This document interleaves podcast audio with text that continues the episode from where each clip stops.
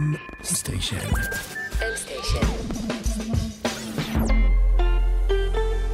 מבית מייקרוסופט בישראל.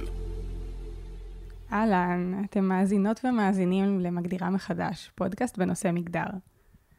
אני שירה ויינברג הראל, וברוכים וברוכות הבאות לפרק מספר 6, והפעם נדבר על נשים בקורונה.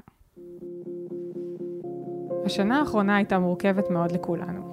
בבת אחת נזרקנו למציאות שונה לחלוטין מזו שהיינו רגילים לה, והיא נמשכת הרבה יותר זמן ממה שדמיינו בהתחלה. אבל יש אוכלוסיות מסוימות שעליהן הקורונה השפיעה בצורה יותר משמעותית, ונשים היא אחת מהן. לא מעט כתבות התפרסמו לאחרונה והדגישו את השפעת הקורונה על קריירות של נשים. ברוב המשפחות הן אלה שנאלצו לעשות את הוויתורים כשלילדים לא היו מסגרות. ו-70% ממפוטרי הקורונה הן בעצם מפוטרות קורונה. נוסף על כל זה, גם מקרי האלימות בתוך המשפחה בעלייה מטורפת מאז פרוץ הקורונה, וכמובן שהנפגעות כאן הן נשים. כדי לנתח לעומק את השפעת הקורונה על נשים, הזמנתי את עורכת דין מיכל גרה מרגליות. המנכ"לית היוצאת של שדולת הנשים, שבשנה האחרונה גם עמדה בראש צוות נשים בצוותי המומחים של משבר הקורונה. אמ, אז אני מיכל גרה מרגליות, אני עורכת דין בהכשרתי, אה, ועוד קצת מסביב, כלכלה, פילוסופיה, מדע המדינה, מגדר. אה, ובאמת, עד אה, ממש לאחרונה הייתי המנכ"לית של שדולת הנשים בישראל, שהיא גוף הלובי המרכזי בישראל בכל מה שקשור לקידום נשים ושוויון מגדרי. זאת עמותה ותיקה, הקימה אותה פרופסור עלי שלוי, שגם קיבלה פרס ישראל על הקמת העמותה. אה, ומנסות לקדם עולם טוב יותר לכולן ולכולם. זאת אומרת, ואני לא יודעת כמה אנחנו נגיע לזה היום, אבל פמיניזם ושוויון מגדרי זה לא רק לטובת נשים, זה באמת, זאת סוגיה חברתית, וזה יעשה פה עולם יותר טוב. לחלוטין. אה, אז היום אני רוצה לדבר קצת על הקורונה. אנחנו כבר כמעט שנה לתוך המשבר הזה, שבאמת אה, טרף המון קלפים ושינה לכולנו את היומיום. אה, אבל יש לו זוויות מעניינות אה, וייחודיות דווקא אם אנחנו מסתכלות על זווית של נשים, ויש הבדל בין איך הקורונה משפיעה או השפיעה על נשים ועל גברים. נכון, יש הבדל. ההבדל הוא כמובן ברמה הקבוצתית. תראי, הקורונה היא, היא... את קראת לזה טרפה את הקלפים, אם אני אהיה בוטה, אני אגיד שהיא דפקה את כולנו. זאת אומרת, היא באמת אה, יצרה הרבה כאב וסבל, ולא סתם מדברים על, על משבר, זה משבר במלוא מובן המילה, משבר בריאותי, כלכלי, רווחתי, ושהרבה מאוד נפגעו ממנו, גם גברים וגם נשים. ו- אבל עדיין נשים כקבוצה נפגעו יותר ממשבר הקורונה. זה כמובן אומר שיש, שישנם גברים ספציפיים שנפגעו יותר מנשים ספציפיות, אבל כקבוצה, כל המספרים מראים שנשים נפגעו יותר. והדבר הזה לא, לא, לא קרה לבד, הוא לא קרה בחלל ריק, הוא קרה בגלל העובדה שהמציאות שלנו עדיין מאוד לא שוויונית, וכמו שאנחנו נראה בכל סוגיה שנדבר עליה היום, המשבר לקח את אי השוויון הקיים, את הבעיות הקי... הקיימות, והפך אותם לפי עשרה, פי מאה, פי אלף, לא משנה לאן זה הגיע. זאת אומרת, הוא לקח את המצב הקיים ופשוט נתן, שם אותו בספיד. אז באמת, אה, איך את מסתכלת על זה? אה, אם את מסתכלת על המקומות שזה יותר השפיע על נשים. אני חושבת שכשמדברות על השפעת המשבר, משבר הקורונה על נשים, אז יש שלוש סוגיות עיקריות. יש את הסיפור של אלימות כלפי נשים, אלימות במשפחה, יש את הסוגיה של תעסוקה, ויש את מה שקשור לשניהם וקשור לעוד כמה דברים, וזה הסיפור של הייצוג. אז תגידי את ממה מתחילות. אה, בואי נתחיל מתעסוקה. אז בתעסוקה, אנחנו ראינו כבר בהתחלה, בגל הראשון, עם הסגר הראשון, שנשים היו רוב מקרב אה, מי שהוצאו לחל"ת או פוטרו. ובגל הראשון זה היה המספרים הכי הכי גדולים. זאת אומרת, היה אז גם מגיע למיליון איש שנשלחו הביתה, בעיקר בחל"תים, ונשים היו 56 אחוזים מקרב מי שהוצאו לחל"ת, למרות שנשים הם 47 אחוז מכוח העבודה. זאת אומרת, זה לא רק שהם... 56 אחוזים זה גם יותר מחצי, אבל זה עוד יותר ביחס לשיעור של נשים בשוק התעסוקה. והגל השני והשלישי, שהיו יותר קטנים מבחינה מספרית לעומת, אה, לעומת הגל הראשון, השיעור של נשים שהוצאו לחל"ת ופוטרו כבר הגיע ל-70 אחוזים. זה פשוט מספרים מבהילים. גם נשים שעובדות, גברים ונשים שעובדים מהבית עכשיו, אז אני שומעת הרבה שיש פערים. זאת אומרת, הילדים בבית, חלק מהזמן, והזמן שיש אה, ממש סגרים. אה, ואז יש עניין של מי סופג את זה יותר, כי ברור שזה מפריע לנו לעבוד. ויש מקומות שבהם זה יותר שוויוני, ויש מקומות שפחות. ההבדל בין הגל הראשון לגלים 2 ו-3, הגל הראשון, וזאת הסיבה שהוא כל כך נרחב, כי יש דברים שהוא סגר והם לא שבו. בתיירות לא חזרו. אנשים נפגעו משני טעמים. גם ובעיקר בגלל שמי שנפגעו הם בעיקר במשרות עם שכר נמוך, ונשים הם רוב בקרב המשרות האלה, וגם הדבר שהתייחסת אליו, שנשים במרבית משקי הבית בישראל הן המטפלות העיקריות, והן סופגות הרבה יותר את העובדה שהילדות והילדים בבית, וכל פעם שיש סגר, זה לא רק העניין שהמסחר נסגר ומקומות עבודה נסגרים, זה בעיקר העובדה שמערכת הטיפול נסגרת, והדבר הזה פשוט משית עול עצום על ההורים, ולא מאפשר לעבוד. והמדינה לא מפצה על זה, שזה גם דבר שהוא, שהוא מדהים. אבל הסיפור הגדול של אנשים זה העובדה שהן נמצאות אה, ברמות שכר נמוכות כקבוצה, זה פערי השכר המפורסמים, אה, ואלה המקומות שנפגעו הכי הכי קשה. יש לנו מה לעשות עם זה? מה אפשר לעשות? איך, איך אפשר לשפר את זה? איך יכולנו למנוע את זה? אז יש פה שתי רמות. אפשר היה לקבל מדיניות טובה יותר. מדיניות החל"ת הייתה, שהיא נעשתה באמת ממקום מאוד טוב של הביטוח הלאומי, שהוא רצה לראות איך הוא מגן כמה שיותר גם על מעסיקים וגם אה, מעסיקים ומעסיקות ועובדים ועובדות, אה, אבל הוא יצר מצב מאוד מאוד קשה, וזה מדיניות שלא שונתה, ההפך, עוד האריכו את הזכאות לדמי אבטלה, מה שמאוד מאוד עודד את החל"תים האלה, וגם אחר כך פיטורים למרבה הצער. אה, אז יש מה שאפשר היה לעשות בתוך המשבר, שזה אה, מענקים אה, יותר מותאמים ויותר גבוהים, ופיצוי בתקופות שילדים נמצאים בבית וההורים לא מסוגלים לעבוד. אני אומרת הורים כי זה משפיע גם על אבות, אבל כאמור, הנתח של האימהות הרבה יותר רחב בתוך הדבר הזה, וגם מענקים לעצמאיות, עצמאיות שנפגעו מאוד מאוד, והמענקים לעצמאים ועצמאיות ככלל היו ממש ממש לא מספקים, וגם העצמאיות מאוד נפגעו מזה. פערי השכר שאנחנו מכירים משכירים ושכירות, יש אותם בשיעורים מאוד דומים גם בין עצמאים לעצמאיות. עצמאיות משתכרות הרבה פחות מעצמאים. אז, אז זה הכל צעדים שאפשר היה לעשות.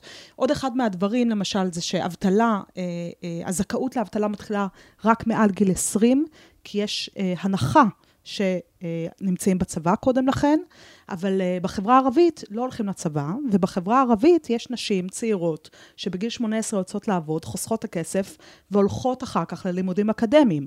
הם עכשיו, הנשים האלה, הוצאו לחל"ת ופוטרו, הן לא זכאיות לדמי אבטלה, ואם בכל המגזר הכללי, מה שנקרא, ראינו השנה עלייה דרמטית ברישום ללימודים אקדמיים, כי אם כבר אי אפשר לעבוד, אז לפחות נלך ללמוד, בחברה הערבית יש ירידה בשיעור אה, אה, רישום ללימודים אקדמיים, כי הן פשוט לא יכולות להרשות לעצמם ללכת ללמוד, כי הן לא עבדו ולא היו זכאיות לאבטלה.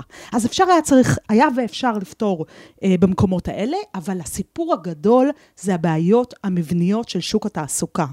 וכשאני הייתי המנכ"לית של שדולת הנשים, וגם במסגרת מיזם שקוראים לו צוותי המומחים של המשבר, שאני עמדתי, עדיין עומדת בראש צוות נשים יחד עם אייסם ג'לג'ולי, אנחנו דיברנו שצריך לעשות תוכנית לאומית לתעסוקת נשים. זה הסיפור כדי, שוב, לפתור את הבעיות המבניות. זו תוכנית שתעסוק גם בשיעור ההשתתפות של נשים. מה שראינו זה שב-20-30 שנה האחרונות הייתה עלייה דרמטית בשיעור התעסוקה של נשים, גם כללי, גם אצל ערביות, גם אצל חרדיות. והקורונה כמובן הפילה את שיעור התעסוקה של כולם, גם של גברים, אבל גם של נשים. אז קודם כל, כדי לוודא שלא נלך אחורה עשור או שניים, אלא ששיעור התעסוקה ימשיך להיות גבוה, וגם סוף כל סוף לטפל באיכות התעסוקה.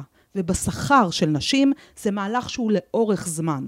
אני אגיד לך את זה על תעסוקה, אני אגיד לך את זה גם אחר כך על אלימות. המטרה שלנו היא לא לחזור לפברואר 2020. המטרה היא לראות איך יוצאות מהמשבר הקשה הזה והולכות קדימה. לשם צריך לשאוף.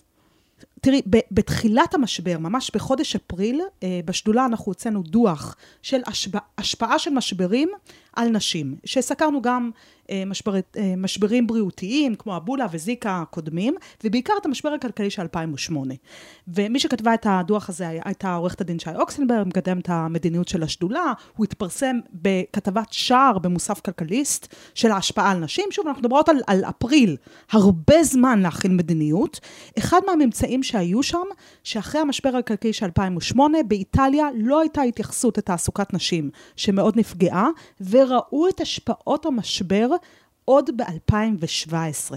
זה לא דברים שנעלמים לבד. אם לא תהיה תוכנית ממוקדת שנועדה להציל את המשק ואת תעסוקת הנשים ממשבר כל כך חריף, המשבר יישאר איתנו, הוא לא ייעלם. ואת זה מקבלי ומקבלות החלטות חייבים להבין. אני מנסה לחשוב על באמת איך תראה היציאה מהמשבר כשנהיה שם. אני מניחה שיש תעשיות שיותר התאוששו ויש תעשיות שפחות, כאילו זה לא שאנחנו נלחץ ריזיום אה, וכולם יחזרו לעבודה כמו שהיה קודם, אה, אבל ההתאוששות תהיה גם אצל גברים וגם אצל נשים, ואני מנסה כבר שם לחשוב איך אה, יראו הבדלים בין חזרה של גברים לעבודה וחזרה של נשים לעבודה, כי נגיד שהילדים יחזרו למסגרות, אז לא תהיה סיבה להישאר בבית ולעשות יותר בבית. אז בעצם חזרנו למה שהיה קודם אוטומטית. יש, א', זה, זה צריך, כל מה שאני אומרת עכשיו זה השערות, כן? כי אנחנו עדיין לא יודעות מה יהיה אה, עם החזרה, ואי אפשר להבין מה קרה בין הגלים. זאת אומרת, כשהמשבר הבריאותי יהיה מאחורינו, שהוא הראשון שצפוי להסתיים, אז באמת התפנו יותר להתעסק במשבר הכלכלי ובמשבר הרווחה, שהוא משבר מאוד מאוד מאוד חריף, דווקא אוכלוסיות מוחלשות. אמ, אז כל הסיטואציה פה שינתה המון דברים בתוך שוק התעסוקה, על, על כל המרכיבים שלו, מה, מהמקומות הכי הכי חזקים ועד המקומות הכי חלשים. כל הסיפור של עבודה מהבית. בוסט אדיר של טכנולוגיה. זאת אומרת, ה, ה, המון המון בתי מסחר, הסיפור של משלוחים, הוא, הוא נוצר בעקבות הקורונה. זה משפיע על כל שוק התעסוקה. זה צריך לראות איך זה משפיע מבחינת כוח אדם. כי אני מזכירה שאנחנו היינו באחוז האבטלה הנמוך ביותר בתולדות ישראל בפברואר 2020. וכמו תמיד, כשיש אה, שינוי של פרדיגמה, שיש באמת טלטול מאוד משמעותי של השוק, זאת כמובן הזדמנות, ועם רגולציה נכונה שמייצרת תמריצים להעסקה טובה של נשים והעסקה איכותית של נשים, אפשר לעשות קפיצה. נורא קשה לדעת למה אנחנו הולכים לחזור ואיך זה ישפיע. אבל uh, כשאני חושבת על רגולציה שבעצם מקדמת העסקת נשים, זה תמיד לוקח uh, אותי למקום של אפליה מתקנת, ומקום שאני תמיד מאוד נזהרת בו, ואני כנראה נורא בתוך בועת ההייטק, וזה עולם מאוד שונה. Uh, אבל מזווית הראייה שלי, בדרך כלל אפליה מתקנת היא בדיוק זאת שיכולה לייצר מצב שעובדות הן פחות טובות מהעובדים הגברים, כי היה צריך לאזן בכוח, והיה צריך לקבל אישה לתפקיד. א', אצלנו, מבחינת החוק זה לא אפליה מתקנת, זה העדפה מתקנת, ואצלנו, בפמיניזם, אומרות, לא העדפה מתקנת, אלא תיקון העדפות. נשים מתחילות מנקודת מנקודה נמוכה יותר, ובעצם זה נועד לייצר את שוויון ההזדמנויות. אז, אז זה אחד, וכידוע, שפה זה, זה דבר נכון. חשוב. אבל אה, אני, יש לי פרק שלם, מעל שעה, שדיברתי בפודקאסט המשפטי על כל הסיפור של ייצוג הולם, שזה העדפה מתקנת, שאני אשמח להפנות אליו, אבל אני, אני לא, לא ארחיב פה כי, כי זה נושא גדול ורם, אני ממש לא חושבת שזה מביא נשים פחות טובות. ההפך הוא הנכון, וכידוע אצלנו במקום... מקום שבו אה, ייתנו צ'אנס לנשים בינוניות, אז אנחנו נגיע אל המנוחה והנחלה. נכון, אבל זה בדיוק המקום שבו שאר העובדים יכולים להגיד, קיבלו אותה כאישה. ו... אה, זה נכון, ולא אומרים, דמיות, כן. ולא אומרים את זה על גברים. אבל אני דווקא התכוונתי למקומות אחרים לגמרי, על, על הכשרות מקצועיות למשל. זה מקום של תמריצים ורגולציה שיכולים לעשות באופן שיקדם משמעותית נשים, הכשרות אה, מקצועיות, שהן לא הולכות על המקומות הכי הכי נמוכים, לא סדנת נגרות, עם כל הכבוד, שזה כנראה לא התעסוקה הכי איכותית שאפשר לייצר. הסדנת נגרות, אגב, זה לא המצאה שלי, זה היה חלק מארסנל ההכשרות התעסוקתיות של אה, לשכת התעסוקה. אה, הדוח האחרון שאני סגרתי, בתפקידי בשדולה, שהוא, אה, אני מקווה שעד שהפודקאסט הזה יתפרסם, גם הוא יצא, עוסק בבידול תעסוקתי, מה שנקרא מקצועות נשיים ומקצועות גבריים, כתבה אותו הכלכלנית יערה מן, ואחד מהדברים, שזה נתון שאנחנו יודעות uh, כבר הרבה שנים, כן, אבל שהוא גם משתקף בדוח הזה, זה שהשכר הממוצע בקרב עשרת משלחי היד הנפוצים אצל גברים, כפול מהשכר הממוצע בעשרת משלחי היד הנפוצים אצל נשים. זה דבר שהמדינה יש לו אחריות, כי חלק מהמקצועות הבולטים האלה הם במונופול של המדינה. מי משלם למורות ועובדות סוציאליות את השכר? כמעט כמעט כל המורות והעובדות הסוציאליות הן עובדות מדינה, ועובדי מדינה אחרים, אני אזכיר, זה אנשי קבע וכבאים. המדינה, לא השוק, המדינה בוחרת לשלם לאנשי קבע וכבאים עם רוב גברי מוחלט פי שניים ופי שלושה ממה שהיא משלמת למורות ועובדות סוציאליות, שזה רוב נשים מוחלט. זה דבר שהוא חייב להשתנות. אני מסכימה, ואפשר גם לנהל פה דיון על uh, מה, מה הגיע קודם, uh, אבל אני לא אכנס לזה, כי אנחנו כנראה לא נצא, לא נצא מזה לעולם חזרה לקורונה. Uh, כן מעניין אותי לחזור לרגע לנתון הזה של 70 אחוז ממובטלות הגל השלישי עם נשים, אני הייתי מדויקת במה שאמרתי? גם בגל השני וגם בשלישי, כן. ומעניין אותי שנייה לחשוב באמת, לפרוט את הסיבות לזה, נגענו בזה קצת, ואני לא יודעת אם כיסינו הכל. אז שוב, מדובר בשתי סיבות עיקריות. האחת זה בגלל שנשים הן אה, בשכר יותר נמוך, ומי שבעיקר נפגעו במשבר, נפלטו משוק העבודה, זה עובדות ועובדים בשכר נמוך, נשים הם רוב בקרב הקבוצה הזאת. והסיבה השנייה זה שנשים מטפלות עיקריות, וכל פעם שסוגרים את מערכת החינוך, אז, אז נשים אפילו, הם יבקשו להפסיק לעבוד.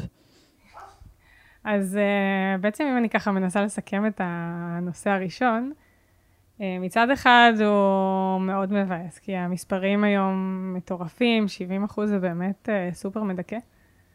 מצד שני, נשמע שיש פה המון הזדמנויות, ונשמע שאתן עושות עבודה מאוד חשובה, לנסות למנף את הסיטואציה הזאת, וביציאה מהמשבר לצאת uh, במקום אולי יותר, לא יודעת אם להגיד מאוזן, uh, אבל שיכול לדחוף יותר לאיזון. יש הרבה מאוד הזדמנויות. צריך שמישהו ימנף את ההזדמנויות האלה, וזה מאוד תלוי בכנסת ובממשלה. אני מקווה ש... שכן נצליח אה, לראות מזה משהו אופטימי בסופו של דבר, ובאיזושהי צורה לנצל את המשבר בצורה, לא יודעת אם לקרוא לזה חיובית, חיובית זה מילה, זו מילה חזקה. כן, אבל לצ... להגיע למקום יותר טוב אחרי המשבר, זה דבר שהוא... המטרה היא לא לחזור לפברואר 2020, כן להגיע לשוק תעסוקה ש... יותר הוגן, אנושי, מאוזן, בטוח, פמיניסטי, כן. you name it. אני חושבת שזה המשפט שככה הכי נתן לי השראה, של אה, לא לחזור לפברואר 2020, זה היה, אם אני נכנסתי לשיחה הזאת במחשבה של, יש פה משבר, ובטח לצאת ממנו יהיה קשה, ו- וייקח שנים לחזור לפברואר 2020, אז uh, כיף לשמוע שאיפות שהן ככה בקצה היותר uh, אופטימי של הסקאלה. טוב, אז זה ככה קצת מעבר חד, אבל באמת אה, עוד אחד מהנושאים שמאוד השפיעו על נשים כ- כקבוצה, אה, כפרטיות בתוך קבוצה, זה נושא האלימות, כי בעצם אנחנו נמצאים, הרבה משפחות נמצאות בתור סיר לחץ כזה של תקופה קשה, גם כי זה יותר מדכא שאי אפשר לצאת מהבית, גם כי אנשים אה, במצב כלכלי פחות טוב ובהרבה משברים כלכליים. אה, אז אני מניחה שכל מקום שיש בו קצת מתח הופך להיות מקום עם הרבה מתח, ומאוד קל להבין איך משם יש יותר בעיות של אה, אלימות ובעיות משפחתיות באופן כללי, אבל אני בטוחה שאת אה, תספרי לי עוד הרבה על זה. כן, תראי, הסיפור של אלימות נגד נשים ואלימות במשפחה, באמת הקורונה, וספציפית הסגרים בתוך הקורונה, הם, הם תרחיש בלהות. בעולם דיברו על worst case scenario. בדיוק מהטעמים שאת אומרת עכשיו, זה להיות סגורה 24 שעות ביממה עם מי שתוקף אותך, בסיטואציה שהמשבר הכלכלי לא רק דופק לנו על הדלת, הוא, הוא כבר ממזמן ממזמן בפנים, ועם חוסר ודאות מטלטל מתי הדבר הזה יסתיים. וכולנו מושפעות ומושפעים מהדבר הזה. זאת אומרת, גם בלי להיות במערכת יחסים אלימה, זו תקופה שהיא מאוד קשה להרבה מאוד אנשים. הרבה בגלל המשבר הכלכלי וחוסר הוודאות הוא, זה דבר נורא נורא קשה ברמה האנושית. אז זה תרחיש בלהות מבחינת אלימות במשפחה. ביום הראשון של הסגר הראשון, ב- באמצע מרץ, שלחנו בשדולת הנשים, יחד עם נשים נגד אלימות ואלטופולה, מכתב לראש הממשלה, שאומר, תקים עכשיו חמ"ל חירום בסיפור של אלימות נגד נשים. אמרנו ש, שראינו את המספרים בסין. במספרי, בסין הייתה עלייה שכמעט פי שלושה באלימות נגד נשים. אז ראינו את זה, ידענו, אם, אם ב, בסיפור של אלימות נגד נשים ורצח נשים, אנחנו כל הזמן מדברות על הכתובת על הקיר, הכתובת לגמרי הייתה על הקיר, לא קיבלנו אה, מענה למכתב הזה. אחרי כמה ימים הוצאנו מכתב עם 16 ארגונים שממש מפרט אה, רשימה של דברים שצריך לעשות עכשיו. בסופו של דבר, אחרי, אה, בסוף מרץ, זאת אומרת שבועיים אחרי ששלחנו את המכתבים, ובלי קשר אליהם, במשרד ראש הממשלה פתחו שולחנות בין מגזריים בנושאים שונים, של השפעת הקורונה על החברה האזרחית ועל קשישים ועל נוער בסיכון, ו, ובין היתר פתחו שולחן שעוסק בהשפעת משבר הקורונה על נשים. עכשיו, אני היו"ר שלו ממרץ, אה, מטעם החברה האזרחית, יש בערך 20 ארגוני חברה אזרחית בתוך השולחן הזה, ומטעם הממשלה, אה, היו"ר של השולחן היא איריס פלורנטיני, סמנכ"לית במשרד העבודה והרווחה, ושותפים כל המשרדים, אה, בריאות וכמובן מרוה"מ, ובט"פ, וביטחון פנים, ומשטרה, וביטוח לאומי, ו...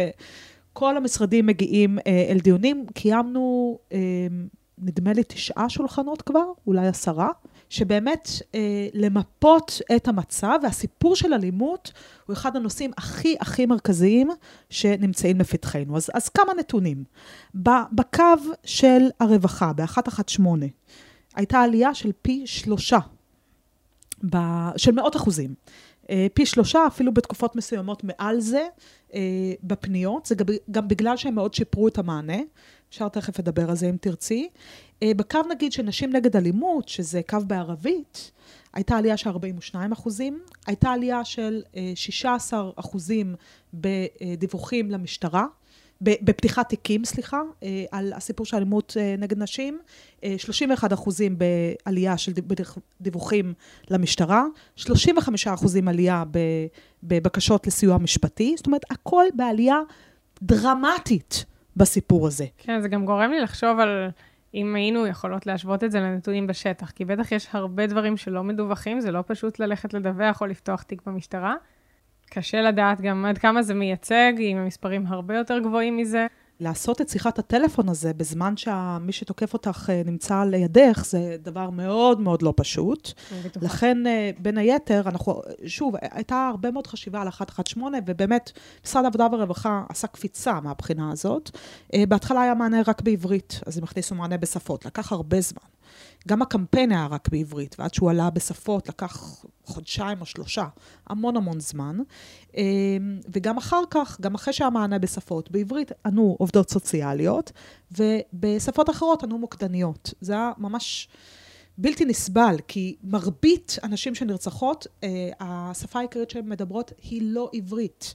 זאת אומרת, יש, זה, זה ערבית ואמהרית ורוסית, זאת אומרת, זה, זה שלל שפות, אבל מרבית הנרצחות, לפחות ב-2020, לא דיברו. Uh, השפה העיקרית שלהם היא לא הייתה עברית. בסגר הראשון, בשבעה שבועות של הסגר הראשון, נרצחו שבע נשים. זה, זה מספר בלתי נתפס. זה מטורף. בלתי נתפס. זאת אומרת, נרצחו ב-2020 22 נשים ב, ב, uh, על רקע מגדרי.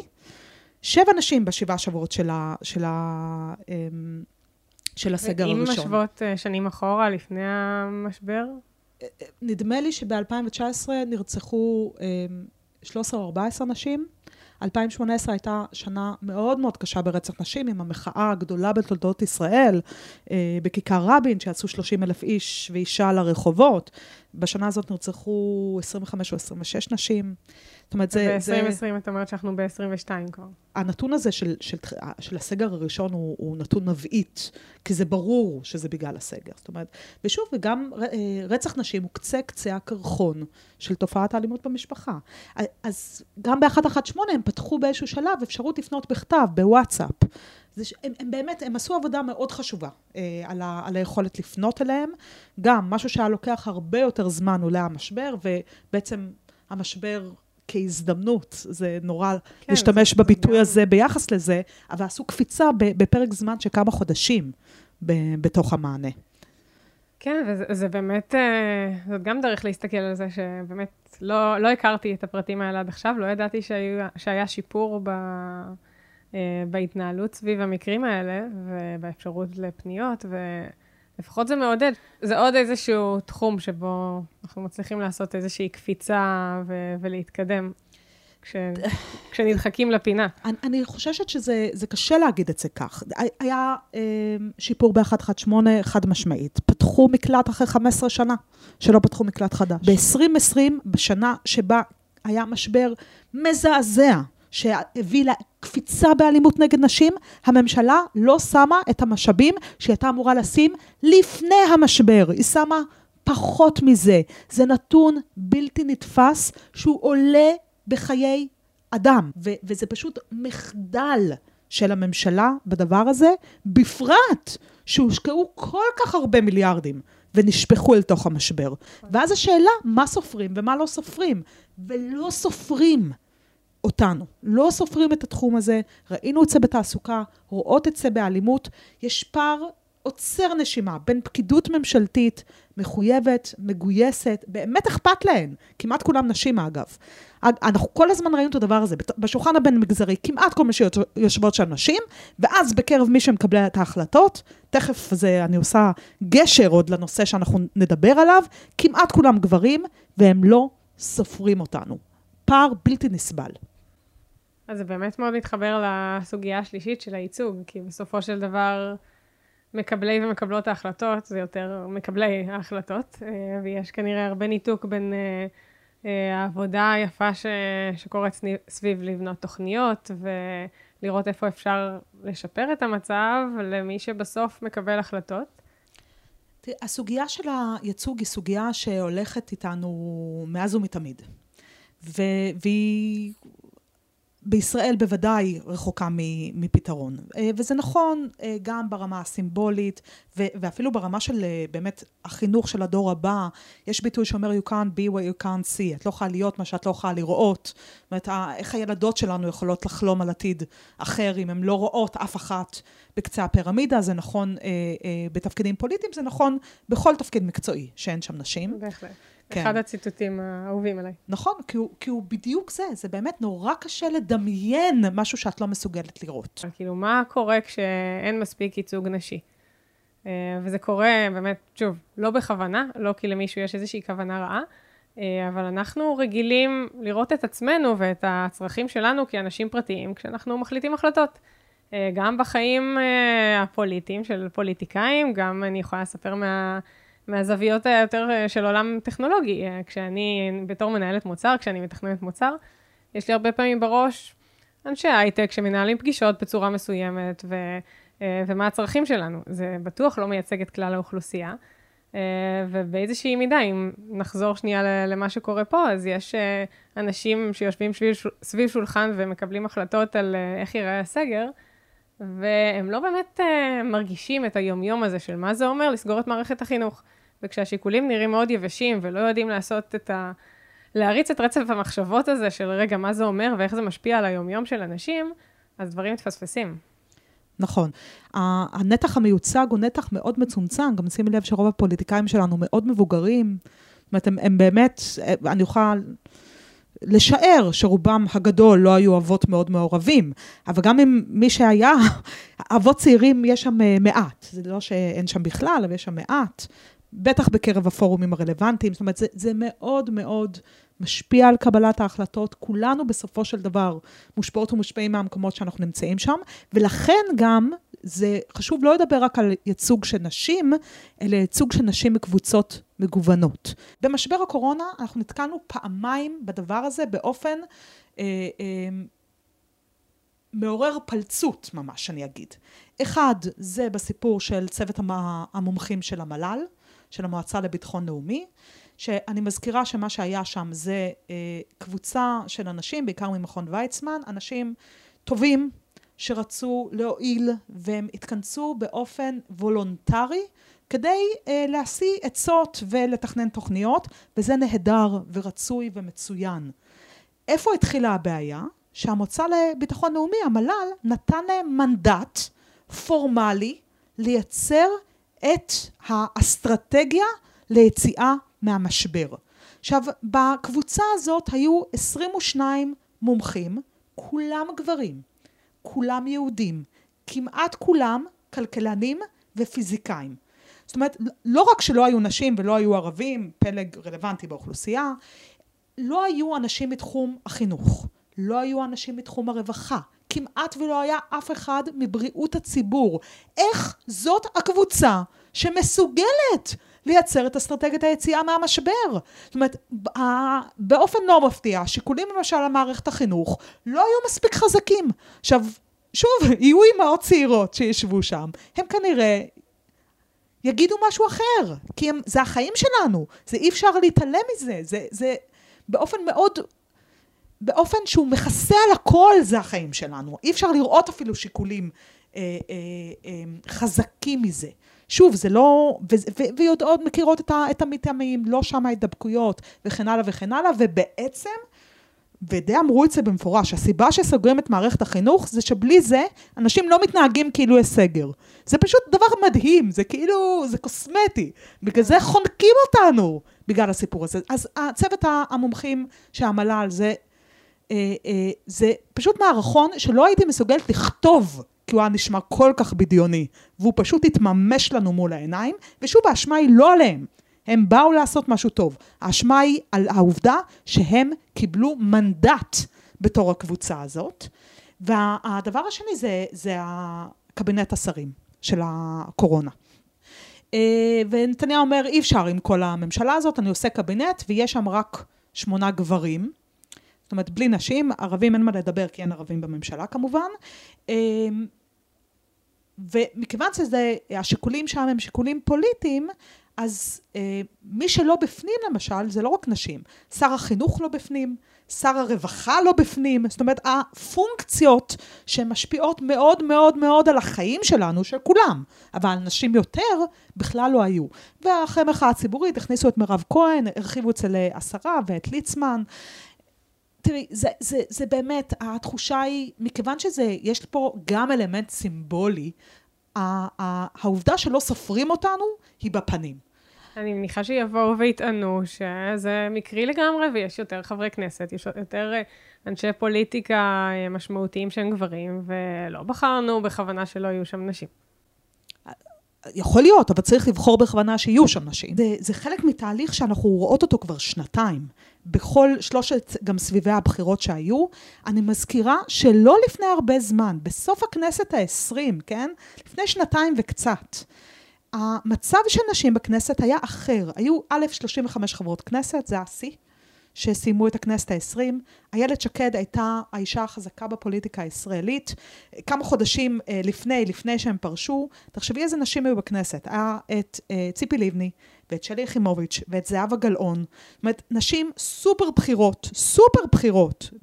איילת שקד היום יושבת בספסלים האחוריים של האופוזיציה, אנשים שהזכרתי הם בכלל בחוץ, גם מישהי כמו חברת הכנסת מרב מיכאלי, שבכנסת העשרים, אה, אה, לא, לאורך אה, המחצית הראשונה וקצת יותר, הייתה מרכזת האופוזיציה, אני בתקופה הזאת גילוי נאות עבדתי איתה, אז עכשיו הפכה גם היא להיות חברת כנסת ספסלים אחוריים. זאת אומרת, זה גם פחות נשים, ובעיקר פחות נשים בכירות, זה מאוד מאוד קשה, אנחנו זיהינו את המגמה הזאת בתוך סבבי הבחירות, עוד לפני הקורונה, אה, קראנו לזה עזרת נשים. גברים מקדימה, נשים מאחורה, מאוד מובהק בפוליטיקה הישראלית. זה תמיד היה ככה באיזשהו אופן, לא כך. לא באופן הכל כך חריף שזה קורה עכשיו. אני רוצה להזכיר עוד משהו, שנת 2018 הייתה ש- שנה טובה בפמיניזם הישראלי. אה, מהפכת מיטו פרצה לחיינו, וזה היה מאוד גדול כאן בישראל. היו בחירות לרשויות מקומיות, והייתה עלייה דרמטית גם בראשות מועצה וגם בנבחרות ציבור, חברות מועצה. ממש עלייה משמעותית, ודיברו על הסוגיות, דיברו איך חינוך ורווחה ומדרכות ותאורה וכל הדברים האלה רלוונטיים לכלל הציבור, אבל עם השפעה מיוחדת על נשים. ובסוף 2018, כמו שאמרתי כבר, הייתה המחאה הגדולה בתולדות ישראל בכל מה שקשור לקידום נשים ושוויון מגדרי. ואז בסוף אותו חודש, בחודש המחאה, מתפזרת הכנסת ואנחנו נכנסות לתוך שנתיים שאין לי איך להגיד את זה חוץ משלא סופרים אותנו.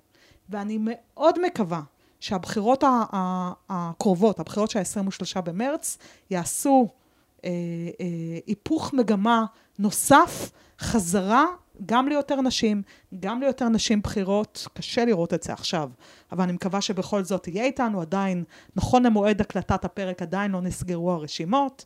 אה, למעשה היום יש את הפריימריז בתוך מפלגת העבודה, סיפרתי לך קודם לכן, שמפה אני הולכת להצביע למרב מיכאלי. זה, זה, זה באמת מצב מאוד מאוד קשה שחייב להשתנות, והנושאים שחשובים לחיים שלנו חייבים להיות על סדר היום הפוליטי, בכנסת ובממשלה, ולפרוע את הצ'קים. אני מסכימה לגמרי. אז אם ככה ננסה לסכם, ובאמת דיברנו על הרבה תחומים שונים, אה, אבל ככה לקראת סיום, אם הייתי יכולה לפנטז, אה, ככה סצנריו אופטימי, או איזשהו חלום שיש לך ל-2021, ואיך היא יכולה להיראות טוב יותר. אני חושבת שמה שצריך לעשות זה לעשות תוכניות מדיניות שהן מקיפות, שהן יוציאו אותנו באמת בצורה הטובה ביותר מהמשבר, שכמו שאמרתי, הוא לא רק משבר בריאותי. אה, עם תשומת לב אה, מיוחדת אה, גם לנשים בתוך התוכניות האלה, כדי לדאוג שנגיע למקום אחר. ואני גם רוצה להזכיר שגם הסיפור הפוליטי, כמה הוא הפכפך, כן? אנחנו, בשבוע שעבר הייתה ההשבעה של ביידן. אנחנו מממשל שאצל טראמפ היו, ב, ב, בממשל שלו היו 83 אחוזים, אם אני לא טועה, של גברים לבנים. ממשל ביידן הוא הממשל המגוון בהיסטוריה של ארה"ב. זאת אומרת, זה, זה, זה יכול להיראות אחרת, זה יכול להיראות אחרת.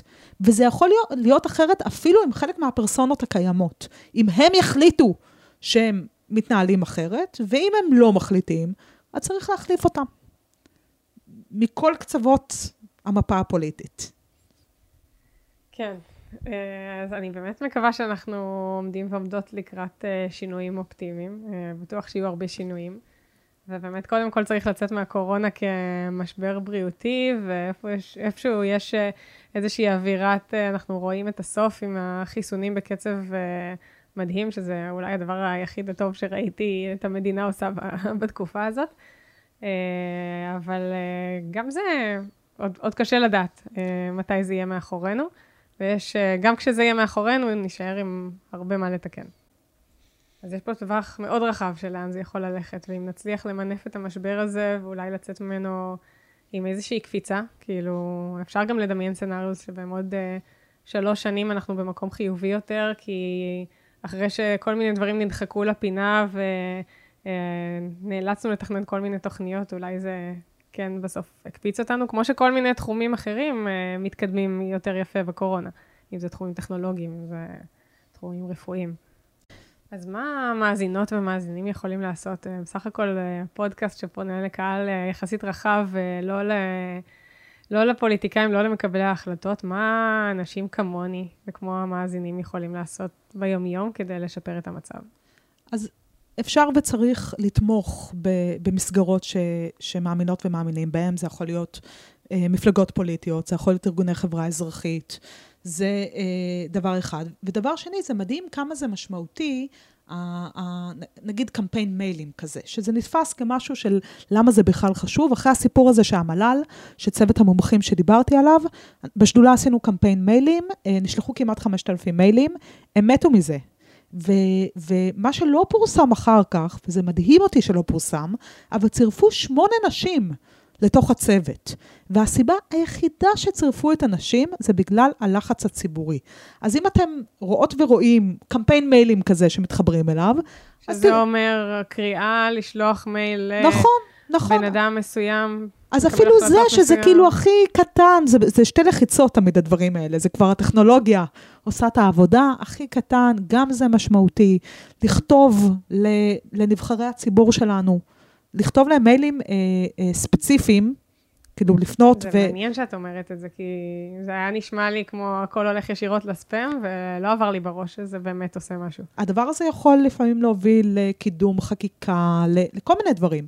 תגידו, ת- תתייחסו לדברים שאכפת להם, לכם מהם. זה, יש לזה משמעות, במיוחד במספרים הגדולים. טוב, אז כבר יצאנו עם אה, קצת action items. כן, ולתמוך בשדולת הנשים זה מאוד חשוב. אז המון המון תודה שבאת, בשמחה רבה. היה מאוד כיף. ושתהיה לנו שנה טובה יותר. מגיע לכולנו. השיחה עם מיכל הייתה לא פשוטה, כי היא הציפה הרבה מאוד בעיות במצב הנוכחי. יותר בעיות משאני הכרתי קודם לכן. אבל החלק המעודד הוא שיש גם פתרונות, ושבמשברים יש גם הזדמנויות ואפשרות לצאת מהם חזקים יותר וחכמות יותר. ברוב המקרים מיכל דיברה על תוכניות מפורטות שעדיין לא בוצעו בפועל. אנחנו חודש לפני מערכת בחירות נוספת, ולי נותר לקוות שאולי הפעם נצליח לראות שינוי. אולי הפעם נצליח לראות ממשלה שתיקח את הנושאים בידיים ותממש את התוכניות שכבר מוכנות, ואת הצעדים שיעזרו לשפר את מעמדן של נשים בדרך לשוויון מגדרי, עם ובלי קשר לקורונה. ושנייה אחת לפני שנסיים, אני רק רוצה להזכיר שיש לנו קבוצת פייסבוק שנקראת מגדירה מחדש. ואני מאוד אשמח לראות אתכם שם, לשמוע מה חשבתם על הפרק, איזה רעיונות ומחשבות ואינפוטים עלו לכם, ומה תרצו לשמוע בפרקים הבאים. אז נתראה שם ונתראה בפרק הבא.